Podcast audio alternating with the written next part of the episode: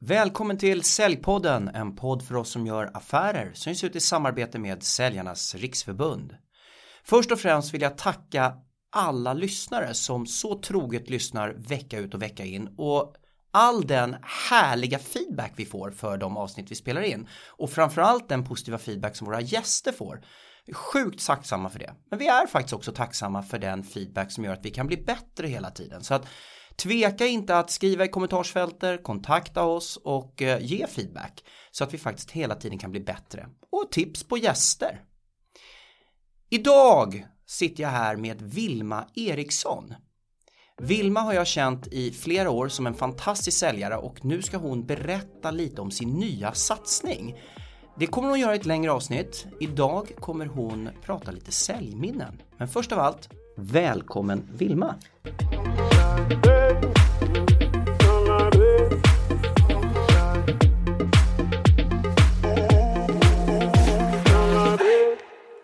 så mycket Ken. Jätteroligt att vara här. Hur mår du? Ja, men jag mår fint. Det är en krispig höstmorgon. Det är kanon.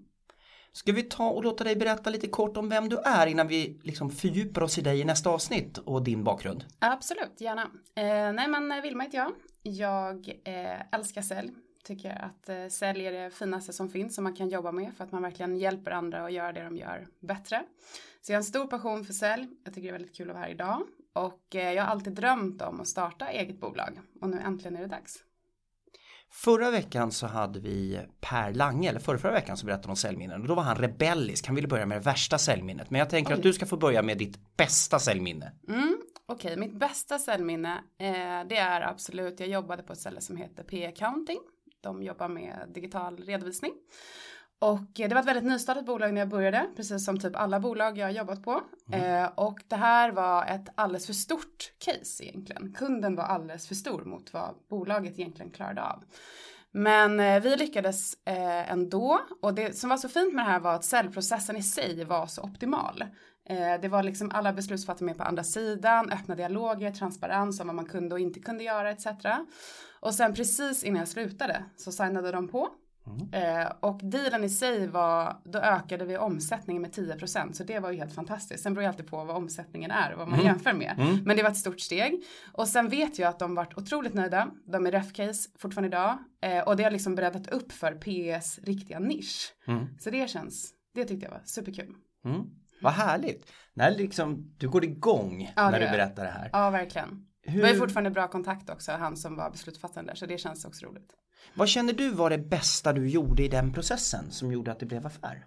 Eh, jag tror att det är det som min mormor har lärt mig som jag alltid försöker ta med mig framåt, det är att vara väldigt nyfiken Eh, och alltid liksom lyfta på nästa sten och nästa sten. Eh, mm. Jag är ganska drillad i Steve Schiffmans olika lärare och eh, haft fantastiska säljmentorer mentorer genom åren. Så jag lyckades liksom applicera alla deras eh, nyfikenhet och frågan och eh, såklart jäkligt må målinriktad. Att mm. Eh, det, det, ska bli att de ska börja med den här tjänsten. Det kommer hjälpa dem, jag vet det. Mm.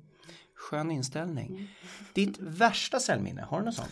Ja, jag tyckte faktiskt den var väldigt svår. Mm. jag har inget sån här liksom kanske riktigt specifikt case. Det jag känt ibland kan vara väldigt jobbigt med sälj är att man är nästan eh, hög på adrenalin och så liksom kommer man in i ett flow och alla kunder säger ja och man bokar möten och det känns fantastiskt. Och sen är plötsligt gör man exakt likadant och ingenting funkar alls. Mm. Eh, så, så det är väl mer en känsla. Men om jag skulle försöka ringa in det till något specifikt så hade vi, det var på ett eh, annat bolag jag jobbade då och då skulle vi få hela teamet åka till New York om vi slog ett visst procent. Eh, och jag hade sålt väldigt bra under året och kände liksom väldigt ansvarsfull för det här. Och precis typ två dagar innan jul så får jag nej på den affären som skulle ha tagit oss dit. Mm. Eh, och, och eh, min mamma är lite tuffare än mig, hon brukar säga gråt inte nu snälla. Mm. Men då var det krokodiltårar deluxe. Mm. Eh, det var väldigt synd. Och jag tycker faktiskt än idag att kunden gjorde fel. De hade haft en bättre lösning med mm. den som jag erbjöd. Har du någon relation med kunden idag? Jo då, ja, jo det har vi, visst, eh, absolut. Mm. Eh, det är väl mer jag som kanske lite sur då. Så du som är där ute nu och vet att den här resan inte blev av, eh, du känner smärta? Skämt åsido. Jag är inte så hämndlysten faktiskt. Nej, eh, de uppenbarligen tyckte att den andra lösningen var bättre och den har de kvar fortfarande än idag. Mm. Är det någonting man lär sig som säljare det är att förlora. Ibland gör vi ju det och det är bara att uh, försöka studsa vidare på något vis till nästa möjlighet. Ja, men lite så faktiskt. Mm. Har du något överraskande som har hänt eh, på ett säljmöte? Mm, ja, alltså jag tänker att för mig så är inget cellmöte det andra likt. Du kan ju ha din repertoar, du vet om att du ska göra en behovsanalys, du ska ställa frågor och få massa bekräftelser och hit och dit. Men det är väldigt sällan någonting överraskande egentligen händer. Eh, så det mest överraskande jag kom på, som jag, jag skrattar bara jag tänker på det, det var att jag var hos eh, Scribe och träffade Niklas eh, From och så skulle vi, hade haft ett bra säljmöte tyckte jag, de köpte inte heller sen av mig, men mm. vi hade haft ett bra säljmöte och sen när jag skulle gå ut så vände jag mig om och då är det tre dörrar där. Mm.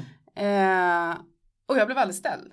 Uh, nu ska vi se vilken dörr är det jag ska gå ut och känner mig otroligt dum. Varav mm. han då såklart lurar mig. Och vi mm. skrattar ju så att vi håller på att dö. Mm. Uh, och då tyckte de att jag var så skön att jag skrattade. För de brukar tydligen göra det här med leverantörer för att kolla typ hur sköna de är. Och killen ja. som har varit där innan hade blivit fruktansvärt arg. Jaha. Och det tycker jag är mm. väldigt mm. fascinerande. Mm.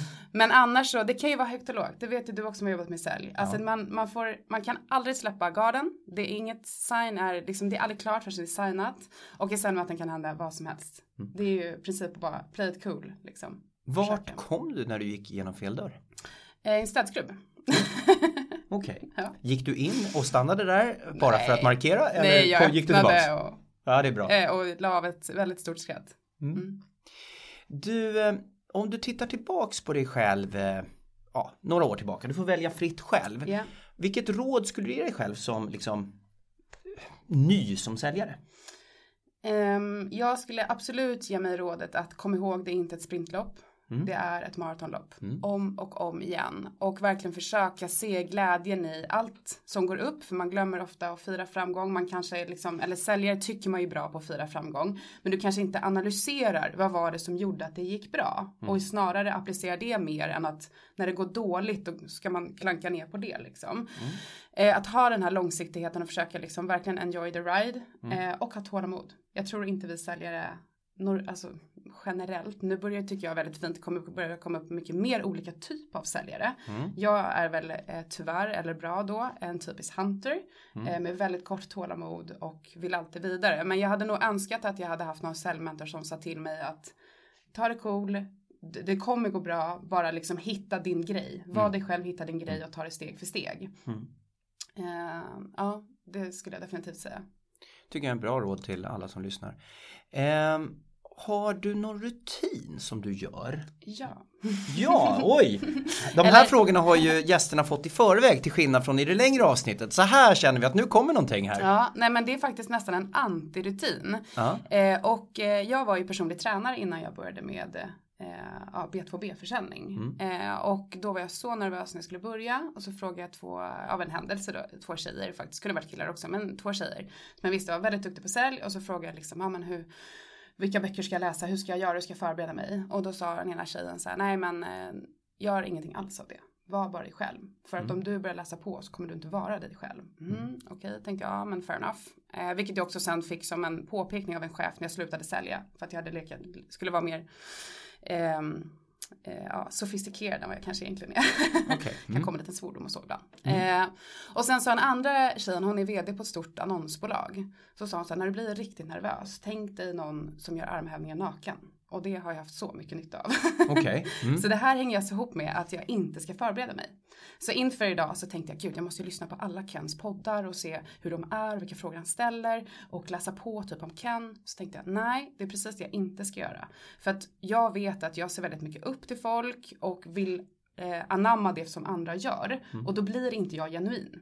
Nej. Det vill säga antagligen kommer dina lyssnare tappa förtroende för mig och i en säljprocess tappar kunden förtroende för mig. Så det jag gör helt enkelt är att jag kollar typ det viktigaste. Jag läser på ganska mycket om bolaget och industrin men mm. inte om personen. Mm.